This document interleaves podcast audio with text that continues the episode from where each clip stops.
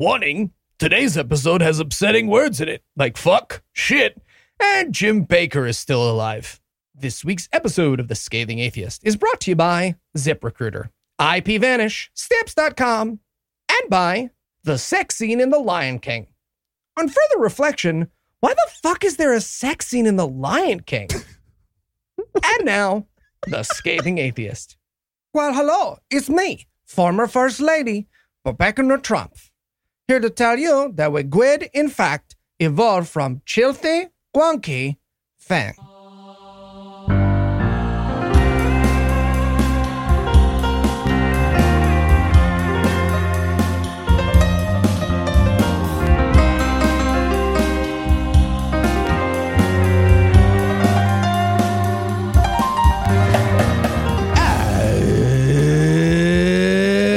Thursday. It's June 10th. And it's National Iced Tea Day.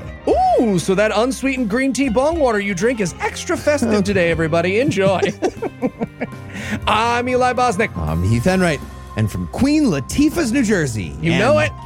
Jake Paul's Ohio. Both really good rappers. This is The Scathing Atheist. On this week's episode, Greg Locke attempts to miraculously unkill 4 people at the Capitol insurrection. Noah powers a flux capacitor with nothing but rage so he can roast some terrible people.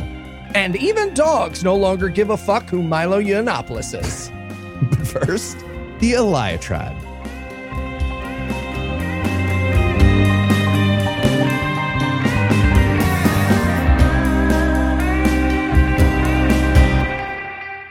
About 8 or 9 years ago, a buddy and I set up a table on the streets of New York City, along with a sign that said, "Believe in God, we can fix that," and a bunch of bottled water, and spent our Saturday afternoon arguing with theists. Ah, to be young and have that kind of free time again. Now, I'm not going to lie to you, none of those conversations we had were great. I'd say half the people who stopped to talk to us just wanted to tell us to fuck ourselves, and the other half was firmly divided between people who wanted to tell us about the microchips in their blood and folks who were actually interested in having a conversation. You know, the atheist curious, the formerly religious, the bored, the lonely, etc., etc.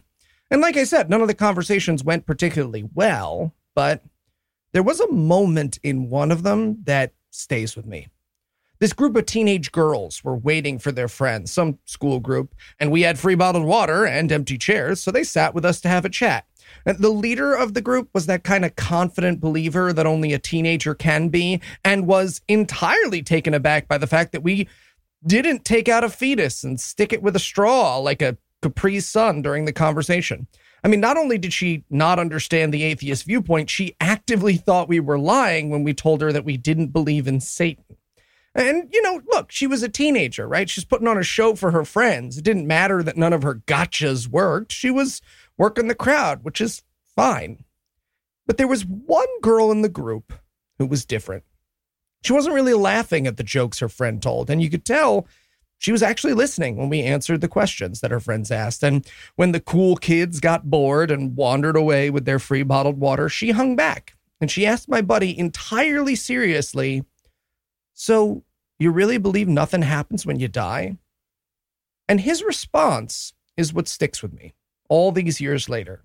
He said, "Yeah, but if it makes you feel any better, nothing's going to happen when you die either." And that's the thing, right? The religious and even some atheists think that death is this big gotcha that religion has in their back pocket, right? Atheism has an obvious secular answer to everything religion does. You like the communal feeling of church? Join a charity or an organization. Hell, play Vampire the Masquerade. You still get to pretend you have magic powers, and maybe someone will fuck you. Want to wonder at God's creation? Look no further than the legions of nerds who will show you the real, examinable beauty of the known universe. Want to talk about big ideas? Sign up for a philosophy class, now with more than one answer. But when it comes to death, it seems like atheism has nothing to offer. There is no atheist version of playing harps with Grandma in the Clouds, but the point that my buddy was making all those years ago, and that I think we overlook at our peril, is there's no religious version of that either, right? The reason religion has an answer about the afterlife is because they're willing to lie And religion gives up a tremendous amount of real things for that lie. I mean, take grief, for example. If you've ever been to a religious funeral, the entire thing is this weird-ass doublespeak. And yes, we will miss Dave, but we are comforted in the knowledge that he is not dead, simply ignoring us, and happier than he's ever been or ever will be to be torn from his wife and children by that bus that ran over his head. Yes, I know you miss your child, but I'd like to remind you he's in a better place, by which I mean not with you and where you'll never get to see him for the rest of your life. I mean, that shit would make a kidnapper queasy. That's not grief. That's taxpayer-funded denial. And yet, society pretends that's the better fucking answer. So, yes, when I die, all evidence points to the fact that my consciousness, the illusion that I have of the rider behind my eyes, will cease to exist. Just like before I was born and every time I go to sleep. But I will leave behind friends and family that I have adored with my entire heart, students I have done my best to inspire, and of course, you, whom I have tried very hard to amuse for this little hour upon the stage, as it were. But no, I will not go to heaven, I will not chat literature with the bard, and I will not see the loved ones that I have lost. But hey, if it makes you feel any better, neither will anyone else. They're talking about your Jesus. We interrupt this broadcast to bring you a special news bulletin. Joining me for headlines tonight is the Andre 3000 to my Antoine Big Boy Patton, Eli Bosnick. Eli, are you ready to, I guess, order a soy chai latte inside a flower vase and be very jealous of that amazing Key and Peele sketch that we're referencing? Oh, Heath, those who are about to attempt two-man comedy should not bring up Key and Peele. This is That's like bringing up Barry White before we eat pussy. Now everyone is going to be disappointed. Yeah. All right. I bet Barry White's amazing with that. Okay. Right? We're going to take a quick break right there for a word from our sponsor, ZipRecruiter. Right. Yeah, got it. But can one book the honeymoon suite for one? Is that something you do? Yeah, I heard what I said. Okay. Well, then ask a manager. I want to know. Oh, hey, hey, Eli, what you doing at the grocery store? Relabeling canned goods. Why are you doing that? Oh, hey, Heath. No, see, my mom is looking for a new accountant, and I thought, what better place to put an ad, right? In the canned goods? Oh, no, Heath. Not just any canned goods. The beans. So that if a bean counter comes along, they're going to see my ad. Bing, bang, boom. Okay. You know, accounting for my mom. Yeah, Target acquired. Wordplay. I got it. So I get that hiring can be difficult, and it can be especially difficult to figure out where to look for the right people. But that is why there's ZipRecruiter. What's ZipRecruiter? Great question, Eli. They are the smarter way to hire. When you post a job on ZipRecruiter, it gets sent to over 100 top job sites with one click. Then, ZipRecruiter's matching technology finds people with the right skills and experience for your job and actively invites them to apply. In fact, ZipRecruiter is so effective that 4 out of 5 employers who post on ZipRecruiter get a quality candidate within the first day. Wow, just one day? That's right, one day. So while other companies overwhelm you with way too many options, ZipRecruiter finds you exactly what you're looking for, the needle in the haystack. And right now, you can try ZipRecruiter for free at this web address, ZipRecruiter.com/scathing. Once again, remember to go to this unique place, ZipRecruiter.com/SCATHING. ZipRecruiter, the smartest way to hire. All right, Heath, that sounds easier than labeling these cans. Let's go home. Were you looking for someone in the zucchini aisle, too? Because I thought I saw some of these labels over there, too. Never mind what that was. Okay. And now, back to the headlines. In our lead story tonight, Greg Locke wrote a book of words. He is a published author now. Uh-huh. The book is called Weapons of Our Warfare, Unleashing the Power of the Armor of God. Apparently, he thinks armor is a weapon there. Yep. Just a reminder also, when he says armor of God, he's talking about the crew socks of wishing and the sandals of bread summoning or whatever it says in Ephesians. But that was all filler leading up to his big scoop in that book. The Capitol insurrection never happened. That was a weather balloon. Ah, insurrection denialism. For when 9/11 trutherism isn't stupid or anti-Semitic enough for you. Yeah, gotta ramp it up. So according to Greg Locke, that whole insurrection thing was a hoax. I know this because there's a section of the book called Case Study, the Insurrection Hoax. Now, that's not how the term case study works. Nope. No, it is not. He doesn't relate this case to any other studies about the concept of a hoax. He just wanted a fancy way to say also hoax. Case study. I talk now. Exactly. And he voluntarily tells the story about how he was there at that treason riot on January 6th, but he never went inside the building. Also, neither did any other real Christian Trump supporters. It's the no true Klansman fallacy. All those videos, they were just deep fakes and crisis actors. Mm-hmm. He said the whole thing was, quote, a diabolical scheme to shut down the election fraud investigations and to vilify Trump in order to block him from ever reclaiming his office. Somehow, their plan worked. For now. End quote. But you know, because everyone was taking the election fraud claims so seriously before the attempted coup. And the for now, what the fuck does Greg Locke think he's going to do? Like, he's got a plan. No, you coming don't. Through in that fourth quarter. So Locke also speaks directly to his readers at one point, making sure they all get their story straight, him and the readers, as part of a book. He does that. So you know how people who are telling the truth often need to confer? It's like that. He describes some of that crisis actor stuff that he saw.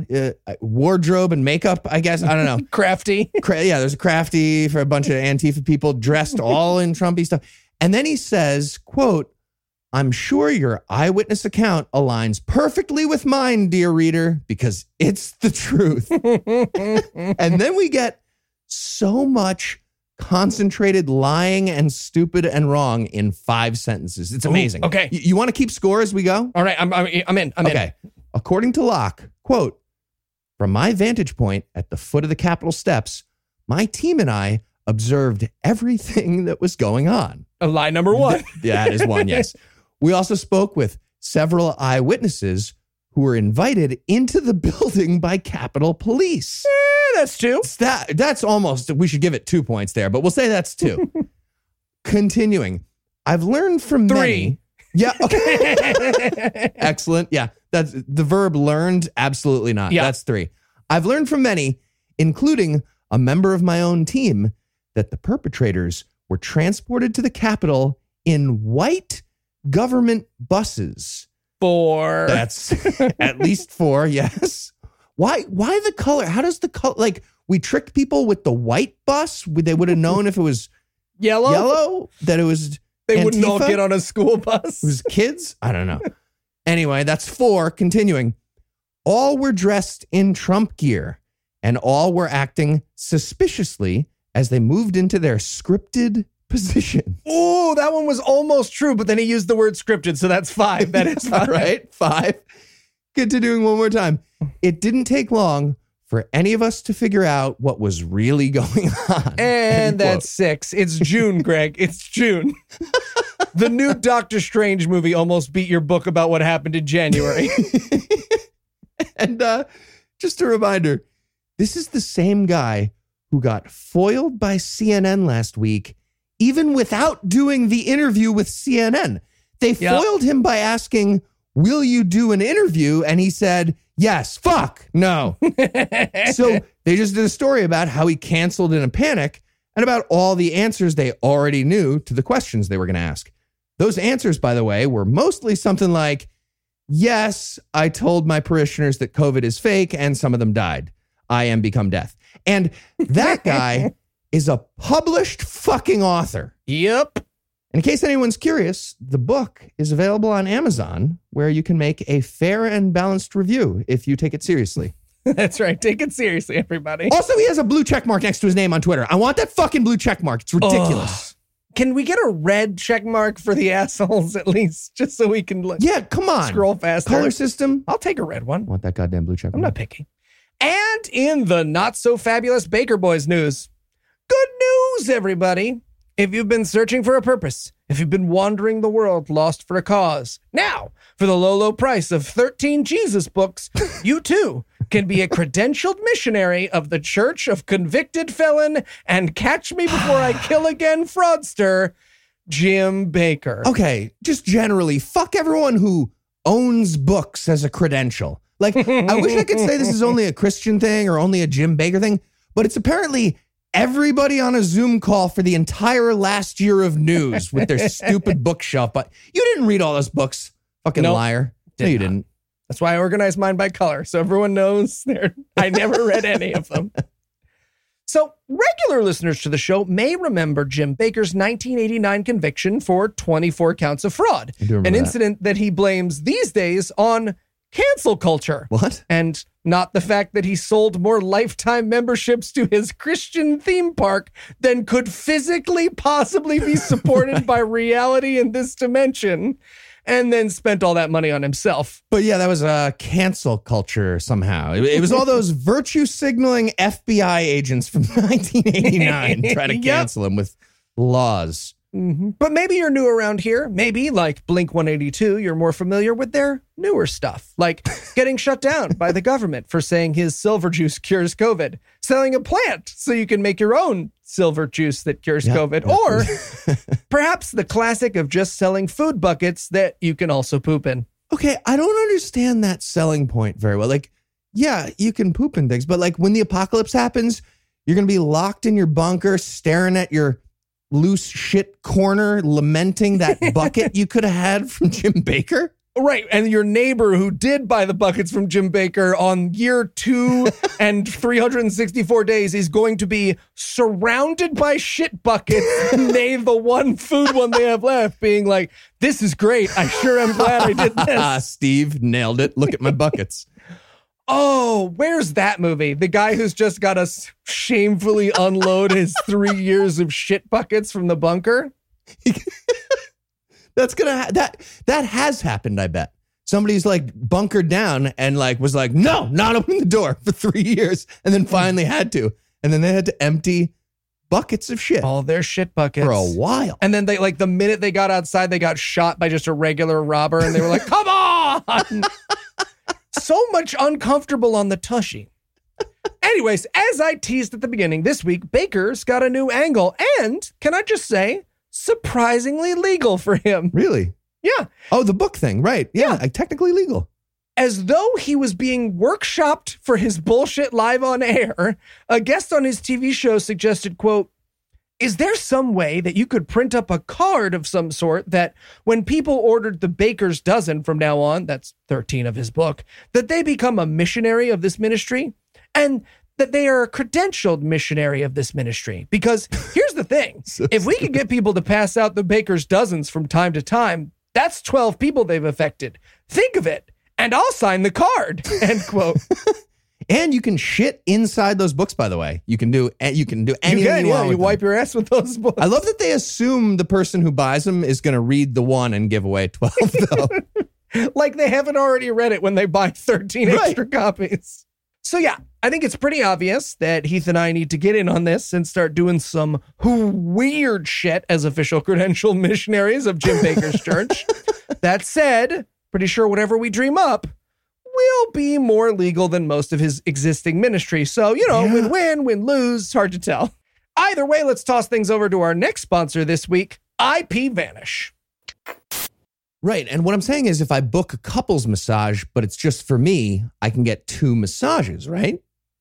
I mean, they can work at the same time, right? Sorry, okay, just one second. I have to call you back. I got a thing. Hey, Eli, what is this? What did you do to my room? Oh, hey, well, I figured since you weren't using IPVanish to surf the web, you wouldn't need any of this other protective stuff either. So I took off your door and your windows and your plug covers, stuff that keeps you safe and secure. Right. Okay. Pin in that. What's IPVanish?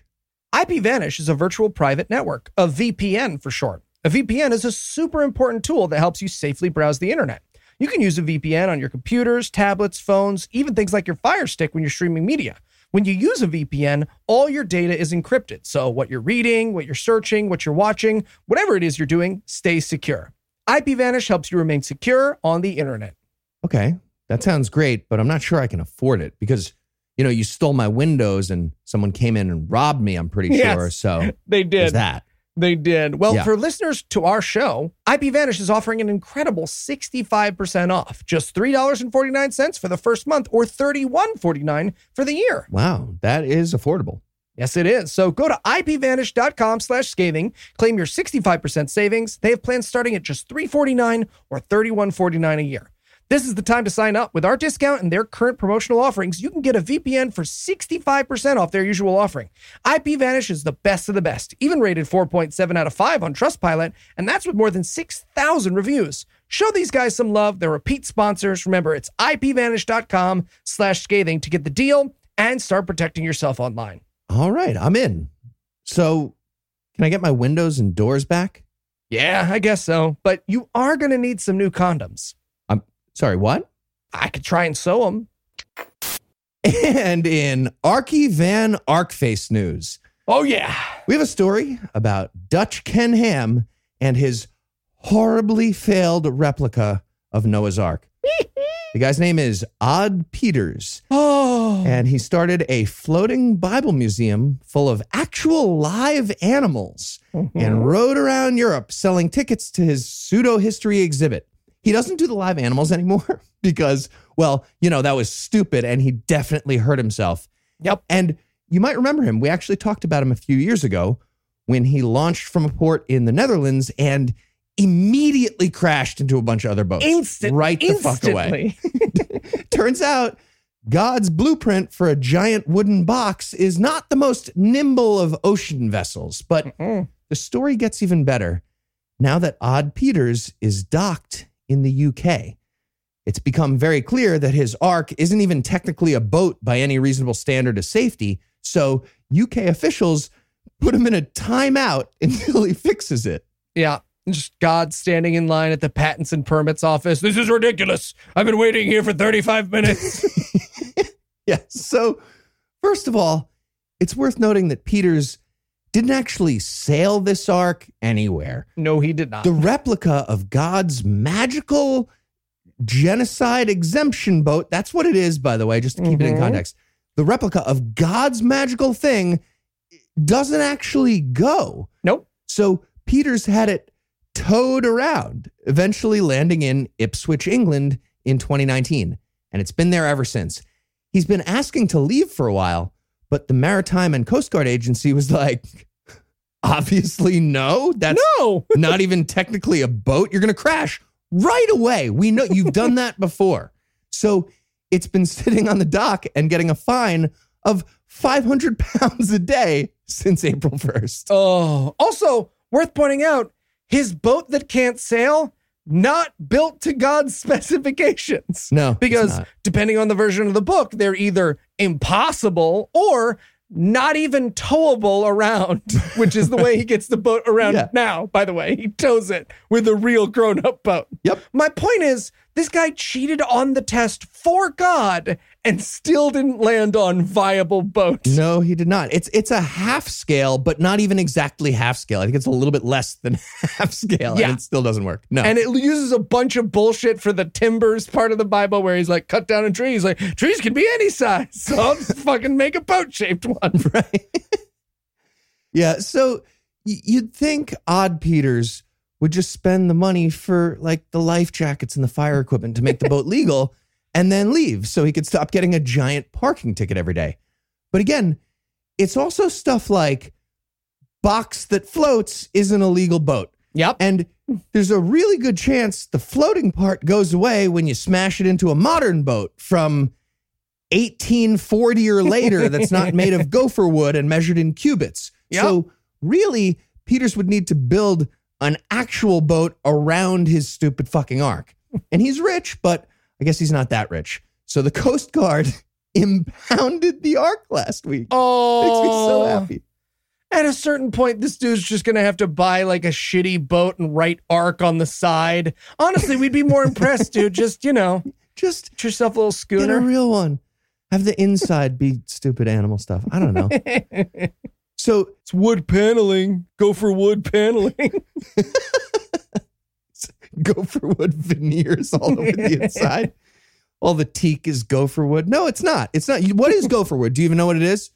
It's gopher wood. Gopher hats. Fuck yeah. So now the Ark, it's just sitting there in Ipswich, hopefully with some kind of boot device for boats. I don't know what that would be, but I really hope they have some kind of boot that they put on this thing. Well, for this one, they just leave it there. They just let it be. Actually, the boat that it is. Good point. The boot is nothing. It's not mobile. Yeah. And also, everyone in Ipswich fucking hates it. Yes. Not sure why they let him dock there in the first place, but it quickly became obvious that you don't want a 40-foot high, 230-foot long tub just sitting there blocking the view of the water. It looks like, you know those window planters like from Home Depot? It looks like that, but like, not the nice one. Yeah. The, like the as is clearance one. Mm-hmm. So just like the book that inspired it, the Ark is a stupid, ugly, dangerous thing that needs to be decommissioned by modern society. I think it's a really good lesson, actually. And on that note, we're going to wrap up the headlines. Eli, exclaim away. Your grandma. Okay, maybe we don't. Okay. Jumanji. Jumanji in case. And when we no longer back, Jumanji. We're going to be mean to people in order to mitigate the problems with unfettered capitalism. But first, a quick word from our final sponsor, Stamps.com. Hey, Heath, what's with the expository mumbling and grumbling? Hey, Eli, yeah, I don't want to talk about it. Let's just say certain hotels should be a lot more clear about what they mean when they say booking a romantic weekend. I see. So you're mailing back a bunch of stuff? Yeah. I mean, who doesn't let you keep the robe? Okay, to be fair, that's like 6 robes, right? The cart was just sitting in the hallway. I wanted robes. Anyway, now I got to schlep all this stuff to the post office. It's going to be a real hassle. Well, Heath, if you want to skip the hassle of the post office, why don't you just try Stamps.com? Oh, what's Stamps.com? Stamps.com brings the services of the U.S. Postal Service and UPS right to your computer. It's a must-have for any business, whether you're a small business sending invoices, a side hustle Etsy shop shipping out orders, or just navigating this hybrid work life. Stamps.com can handle it all with ease. And I can use it from home? You sure can. Simply use your computer to print official U.S. postage 24/7 for any letter, any package, any class of mail, anywhere you want to send it. Once your mail is ready, just schedule a pickup or drop it off. It's that simple. With Stamps.com, you get discounts of up to 40% off post office rates and up to 66% off UPS shipping rates. We actually use Stamps.com to send out all our Patreon rewards and when we ship stuff for live shows. All right, Eli, I'm in. Where do I sign up? Stop wasting time going to the post office and go to Stamps.com instead. There's no risk. And with our promo code, Scathing, you get a special offer that includes a 4-week trial plus free postage and a digital scale. No long-term commitments or contracts. Just go to Stamps.com, click on the microphone at the top of the homepage, and type in Scathing. That's Stamps.com, promo code Scathing. Stamps.com. Never go to the post office again. All right, great. So now I just need to find a box that'll fit this toilet seat. You took the toilet seat? It was very comfortable. Given a high enough demand for charitable insults, it's inevitable that we're eventually just going to reach a point where this segment starts with us screaming, you know who else is a poopy head, but we're not quite there yet. So we're excited to present the, I shit you not, 26th part of the year before last's Vulgarity for Charity. All right, Noah, why don't you start us off for a change? David would like a roast for his wife, Carol. Yeah. Carol is a high school teacher that lives for soccer. So, you know, she had a bang in 2020, but she also loves Shakespeare and knitting. So you can imagine the party scene has been missing her as much as she's been missing it. Take that either direction you want. And in the photo that Dave sent us, she does not look like she's ripped on psychedelic mushrooms because she's a high school teacher and that could get her in trouble. So she does not look like that at all. You can see that look in the eye. It's so obvious. Yeah. I'm giving the photograph orange juice right now. I can't, I'm just reaching. Better hope there's some Thorazine in here. All right, Heath, back around to you. Megabissia would like you to roast her boyfriend, Michael. Okay, we got a bunch of good information about Michael. Apparently, he loves food, but every single meal he eats leads to a very tragic slapstick moment where he ends up wearing most of that food as if he angered a Greek god at some point, and that was his curse. But my favorite detail is that his job is ice cream tester. What? Because, Get the fuck out of here. It fits so perfectly with the photo we got. This photo is very clearly a Tinder pic, and I'm 100% certain that he just finished naming obscure flavors in a very sexy voice to get the perfect look for this Tinder photo. There was definitely a script that ended with like Tahitian vanilla praline cream. Snapped a picture, nailed it. Got it. And another one for you here, Noah. How about a roast for Chad's former religious leader, Bill?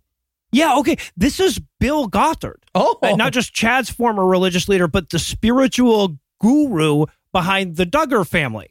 Gross. And when you look at the way that Gothard allegedly molested and sexually harassed the alleged slave women that he tricked into working for him, Josh looks more and more like a strict disciple, even a protege. And the motherfucker didn't even have the decency to die since Chad sent in the request. The asshole is 86 years old. We've had an old people-centric pandemic since then.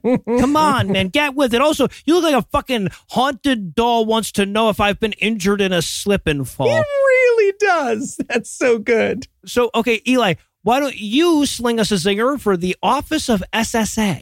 Yes. As John points out in his email, this is the office of OK Boomer, if it could be assigned. These assholes come up with policies like, I shit you not, what if we pay everyone on the third Wednesday of the month to reduce wasteful consumer spending? What? And look, even though as an agency, they're probably filled with people who are trying to help and doing their best, like balls on a dog, SSA, you're actually pretty useless and you're making everyone uncomfortable. Okay. Useless, but okay. So next up, how about a special request? These roasts were made for your eyes only, but don't worry, they will not explode in 10 seconds. That makes one of us, Noah. All right. Noah, start us off. Emily would like a roast of her horrible mother-in-law, Tracy.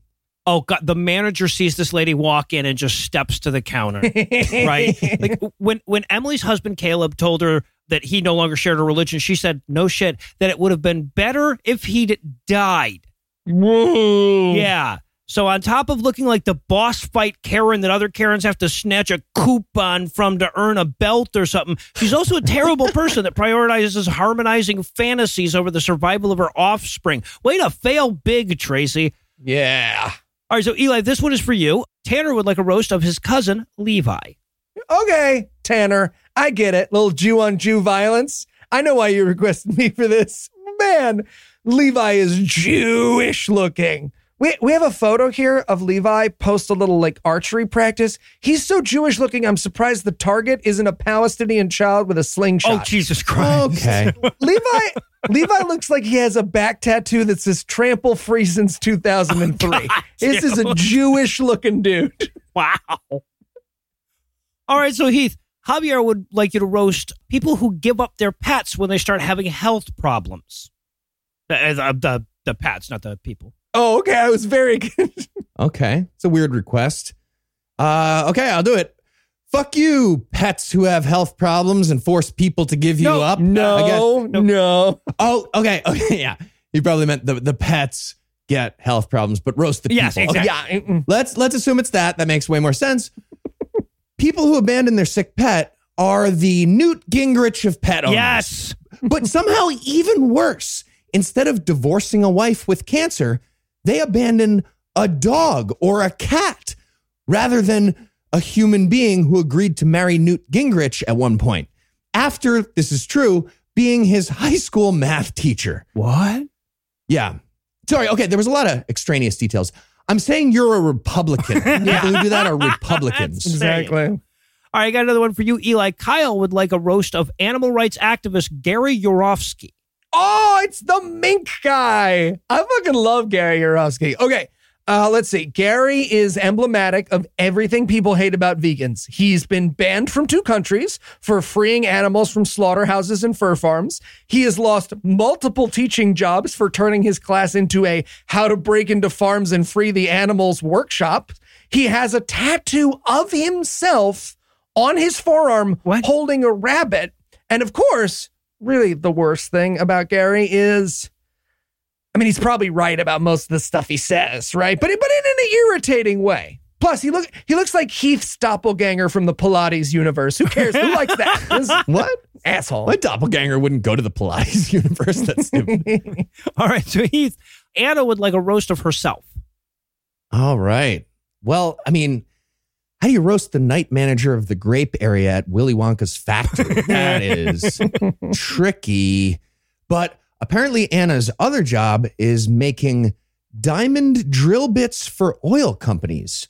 She makes blood diamonds more problematic and turns the blood money into oil blood money.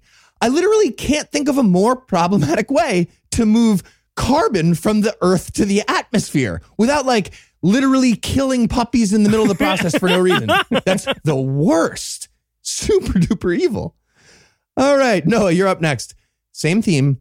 Larry would like a roast of himself and his podcast, Humans Holler at News. Yeah. Larry looks like the Seth Rogen you ordered from Wish.com. And despite how it sounds, he actually worked really hard coming up with that podcast name. You would never guess it, right? And I'd say it's truth in advertising, at least. But if you've ever seen Larry, you kind of wonder if the humans part is a doth protest too much kind of situation. I'm not saying it isn't. I'm just not saying it isn't. And Eli, Stephen would like a roast of Stefan Molyneux. Oh, an easy one. I get it. Lobbing them. A man who went from criticizing Frozen on his YouTube channel to just having his YouTube channel frozen. Okay, look, did he get frozen? Good. Yeah, he's been kicked off. It's the fucking best. Good. So look, all this guy had to do was keep blowing his dog whistle and telling people to not talk to their families if they believed in copyrights or whatever. But he could not stop being a Nazi long enough to cash the YouTube checks. This dude tweeted that if slavery were drugs, Africans are drug dealers and white people are users. So, yeah, Steph, let me put this in a way you'll understand. If white supremacy is the drug, you should have listened to the old adage and not gotten high on your own supply, buddy. All right, Heath, you knew it was coming. Time for some dogs. Dogs, great. Yep. Great. Nicole wants a roast for her good girl, Lucy, and her fluffy boy, Reese. And Matthew wants a praise roast of his golden retriever, Shelby. Such a good boy. Okay. So, you know that friend who has like 5 or 10 girlfriends in a row, all with the same first name as his mom, and like they all wear the same raccoon hat and never take it off, and you don't want to talk about it, but it's so clear something's going on there? Well, Nicole is definitely doing something like that with her dogs. Lucy and Reese are clearly both chosen to satisfy Nicole's, I'm going to call it ear thing. Ooh. She has an ear thing. We got pictures of these, and these are ear erections, like mogwai porn, very pronounced. And then I scrolled down to the picture of Shelby, the golden retriever, who is wearing giant bunny ears in that picture. I have no idea how they could have possibly coordinated this on our document and sending in different emails. There's no way to do that, but there's some kind of ear thing happening. And all that being said, turns out I might actually be an ear guy. It's not sexual. It's just a pleasing aesthetic thing. For dogs. For you. Dogs in specifically. I don't want to get into you're going to trap me into details again. Okay, sure. Also, I'm going to say that Shelby, the golden retriever, definitely gets some praise. Here's the praise roast. She's doing that amazing golden retriever thing of clearly hating whatever stupid thing they're being made to do at that moment, like tolerate a bad petter. You know, people are shitty petters, and the golden's just like, all right, I'm told not to snap at you. I'm gonna let this go. Or being forced to wear bunny ears for a picture. Example. That's what's happening here. But she's just toughing it out like a monk getting hit with a stick. It's so good. Doing that stoic look, definitely thinking to herself, I better get a goddamn treat after this. I'm doing the stoic thing. I'm not snapping. I better get a treat. She's such a good girl. Good girl. Good girl, Shelby. All right, Noah, you're up next. Still rolling with the pet theme. Cassie wants a roast of Meatball the Cat. Oh, fantastic name. Okay, but here's the thing, though. Meatball is like top 10 cutest thing possible in any theoretical universe. She looks kind of like an amalgamation of all four of my cats, actually. And the worst thing Cassie could think to say about her is that she loves Cassie a little too much. So this is hard, but I'll try. Meatball. It's already fucking buried. Why are you still digging in there, you stupid asshole? Are you trying to Andy Dufresne an escape hatch out of that fucking thing? All right. So Eli, Taryn would like a roast of Gary Gygax, the creator of Dungeons and Dragons. Oh, Gary Gygax has blocked more cock than abstinence-only education, my friends. He's created more Virgin Marys than an Italian statuary. But also... the original D&D is super racist, and he looked like a first-level boss wizard, yeah, so... there's that, too. All right, Heath. Katie would like a roast of her sister, Janice. Absolutely not. Absolutely not. That is literally a female Chucky doll, and she will murder me. Okay. Not happening. She looks like the American Girl doll for Susan Atkins. That's the lady who murdered Sharon Taylor. Terrifying. Yeah. Mm-hmm. God, hard pass. Yeah, moving right along. Noah, next one's for you. Travis wants you to roast Noah from 1996. Ooh. Oh, okay. But I got to be careful here because 1996 Noah is the one that talked Lucinda into marrying me, so I don't want to give him too much shit. That being said, ooh, the fact that you read it in a book doesn't make it knowledge, you fucking idiot. Also, hey, smoking weed isn't a personality, but most importantly... no one will ever believe that you ever kicked anyone's ass. Why the fuck would you ever think it? You're so fucking skinny. Chefs instinctively throw you against the wall to see if you're done. The worst part of it is that all the lies you're currently telling about yourself are way less interesting than the shit that's actually going to happen when you shut the fuck up and start being honest about who you are. And Eli, Allie would like a roast of TERFs. Oh, TERFs, because nothing says I'm committed to social justice like dedicating all your activism to fucking over a different group. Yep. Look, TERFs, bring it in. I get it. Feminism sold you a Pinterest board of your own empowerment based on not learning or doing anything, but on the idea that having a snatch makes you magic. And I get it. You've always suspected that things were hard for you. Like that time the UGG store didn't have the boots you wanted and you had to wait a whole week for them to come in when you ordered them. Wah, wah. But if you took a moment between your candle making class and your wine and sculpture class to reflect on why being born with a vagina is so essential to womanhood for you, you'd understand that it's because it's what's essential to who you are. Not just as a feminist, but as a person. You're a useless minge. Also, feminism didn't sell it like that. You just got it wrong. Feminism the whole time is like something reasonable. Yeah, you're stupid. It's because you're stupid. Yeah, not feminism. And Heath, Maggie would like a roast of Autism Speaks. Yeah, so Autism Speaks claims to be a research group that's all about awareness and outreach, but their goals are a lot more like the plot of an X-Men movie about curing the mutants. Yeah. They might want to think about learning a bit more about the thing in their title. So, I don't know, maybe check out that Sia documentary to become more enlightened, which would literally make you more enlightened, I'm pretty sure, on average. All right, Noah, you're up next. Alexandra wants a roast of her boyfriend, Ian, whose dream job is to become everyone's inappropriate drunk uncle at Thanksgiving. All right, yeah, well, so she sent us a picture, and she had the sense to send one where he's all but cropped out in the bottom left of the frame, and he's wearing sunglasses and has a beard, so he just... he just looks like sunglasses and a beard. That's all I have to work with. But I'm guessing that's all that Alexandra's got to work with, too, because let's face it, if she liked the way he looked, she'd have a handy picture where you could see him, you know? Oh, and also, like, even in this faraway blurry picture, I can tell your hairline is receding, Ian. It doesn't matter how you comb it, man. It doesn't matter. Okay, Eli, this one is a special request. Doug wants a roast of his wife, Mayumi. Oh, I mean, what can you say about Mayumi? I mean, literally, what can you say about her? She works so hard so that her husband can go back to school. She's a kick-ass friend and wife. She taught herself to run 5Ks, but she does have one major flaw.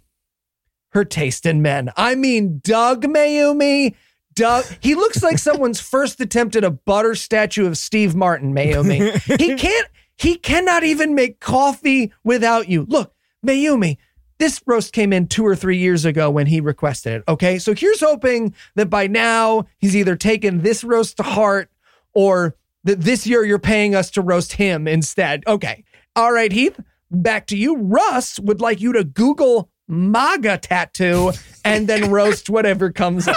Well done. Amazing request by Russ. So good.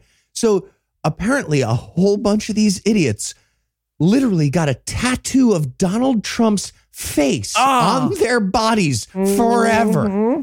That includes some lower back Trump stamps for realsies. Oh, no. I looked at dozens of these, and somehow Trump as a tattoo always looks like a Cabbage Patch Kid. Yep. I don't know how that's possible. I can see that. I guess he kind of looks like that in real life, but super duper extra if you put him into a tattoo form. It's pretty fun.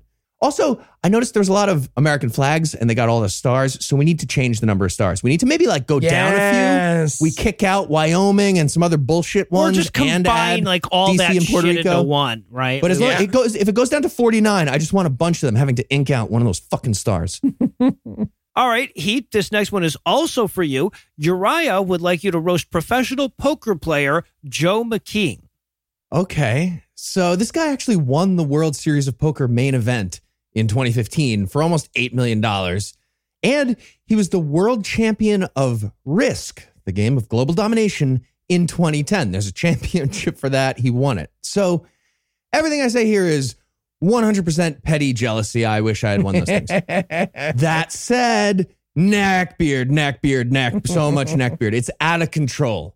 It looks like his neck beard somehow took over all the other hair on his body. Like the hair on the top of his head is very clearly a neck beard on his head. Yep.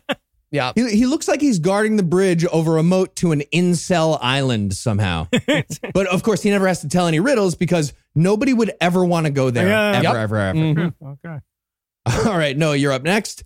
Evan would like a roast of Harry Potter. Oh. The whole franchise, more than the character himself. Oh, right. And of course, I'm doing it because I know so much about Harry Potter. I knew you hated Harry Potter, so I put you up for this one. Magic lightning bolt face and a hat that decides your ethnicity. That's all I know. But you know what? That's pretty much all J.K. Rowling brought to the table, so I guess it's all I'm going to need. Jesus fucking Christ. On the recommendation of hundreds, I get through the first book complete with its booger-flavored jelly bean plot plane and pseudo-Latin shit, and I'm like, okay, but it's terrible, though. And then to a person, every goddamn person who recommended it is like, well, yeah, actually, the first one is pretty terrible. But the second book...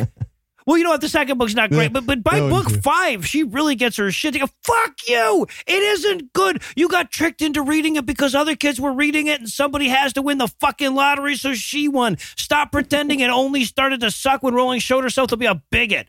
All right, Eli Morgan wants a roast of people who describe themselves as being humble in their profiles on social media. Excellent pick. Oh, describing yourself as humble is second only to having a lion as your profile picture in virtual guarantees that you're a giant piece of shit.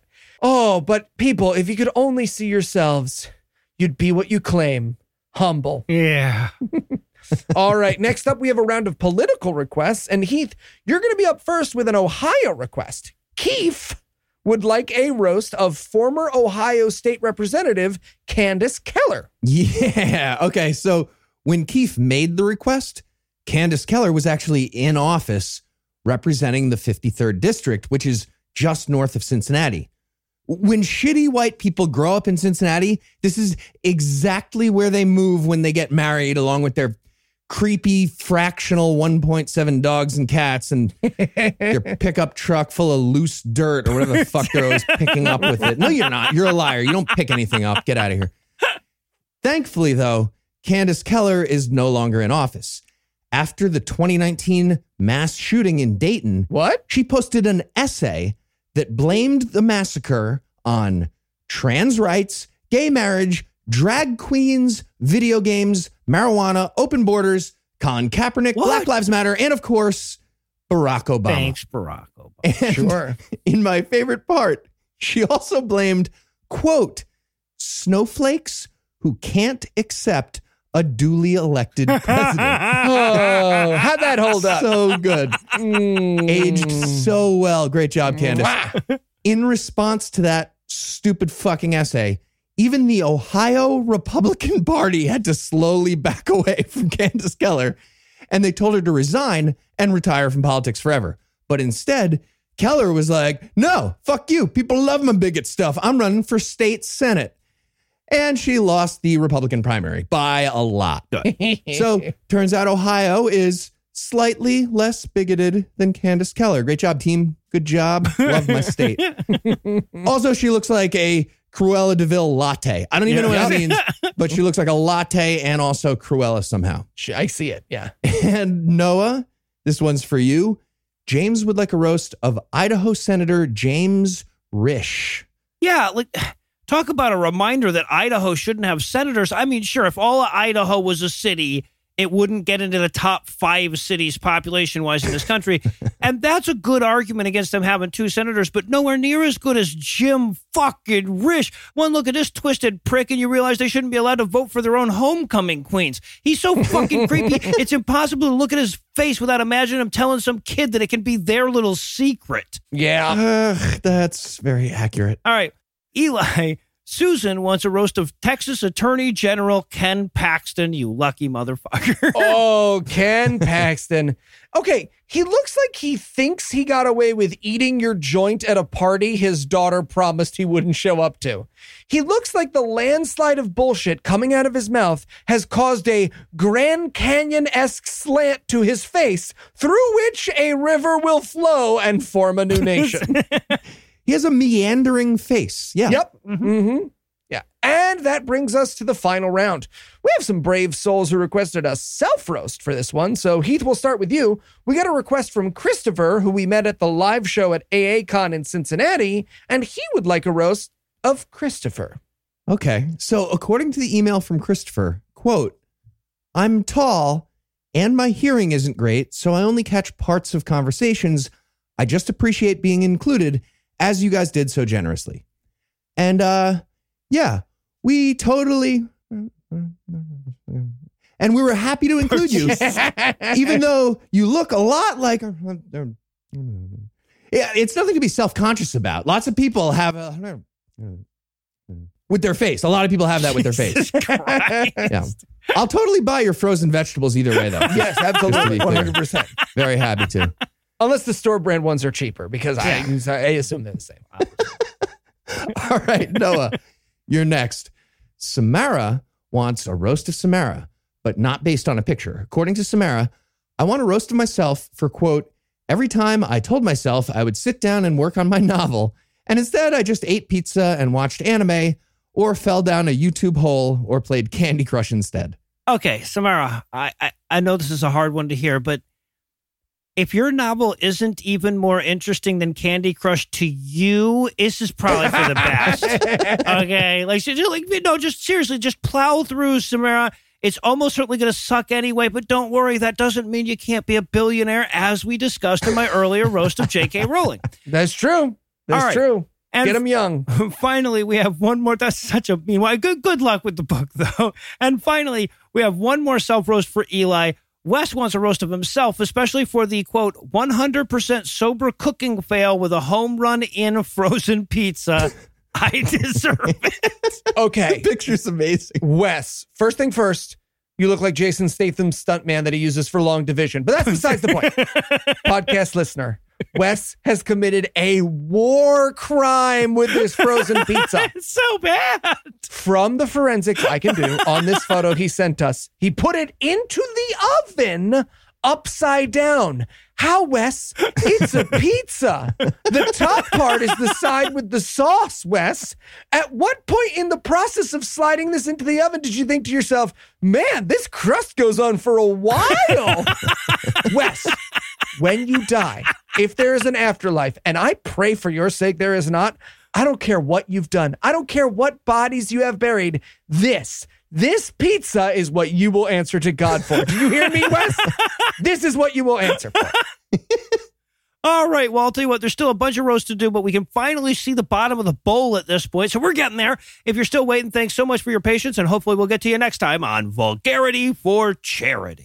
Anyway, that's all the blasphemy we've got for you tonight, but we'll be back in 10,022 minutes with more. If you can't wait that long, be on the lookout for a brand new episode of our sister show, The Skeptocrat, debuting at 7 a.m. Eastern Time next Monday. An even newer episode of our sister show's hot friend, Godawful Movies, debuting at 7 a.m. Eastern on Tuesday, and an even newer episode of our half-sister show, Citation Needed, debuting at noon Eastern on Wednesday. You can also check out the podcast where we play Dungeons & Dragons, D&D Minus, the first Friday after the first Wednesday of every month, but I'll be fucked if I can come up with a brother, sister, cousin, fucker relationship for it.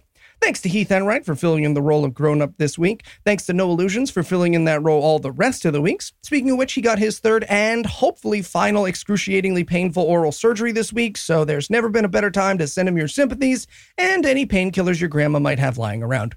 I also want to thank whoever provided the Farnsworth quote this week, but Heath is doing the edit, so he knows who you are and I don't. I'm sure you were great. But most of all, I need to thank this week's new patrons. But Noah has that list, so you'll be thanked properly in a couple of weeks. In the meantime, rest assured, new patrons, that your genitals are really just super duper the best, especially yours. Yeah, that's right. You. Yeah, no, I'm talking to you. Those are some grade A genitals you're working with, my friend. Take it from me. Together, these fine folks found the fortitude to fulfill our financial floundering. And if you'd like to join them, you can make a per-episode donation at patreon.com/scathingatheist, whereby you'll earn early access to an extended, ad-free version of every episode. Or you can make a one-time donation by clicking on the Donate button on the right side of the homepage at scathingatheist.com. And if you'd like to help, but you're a gross poor person, you can help us a ton by sharing the show on your social media, telling your friends, and leaving us a 5-star review on your local Taqueria's Yelp page. Legal services for this podcast are provided by the law offices of P. Andrew Torres, and he earned it this week, baby. Tim Robertson handles our social media, and our audio engineer is Morgan Clark, who also wrote all the music used for this episode, which was used with his permission. If you have questions, comments, or death threats, you'll find all the contact info on the contact page at scathingatheist.com.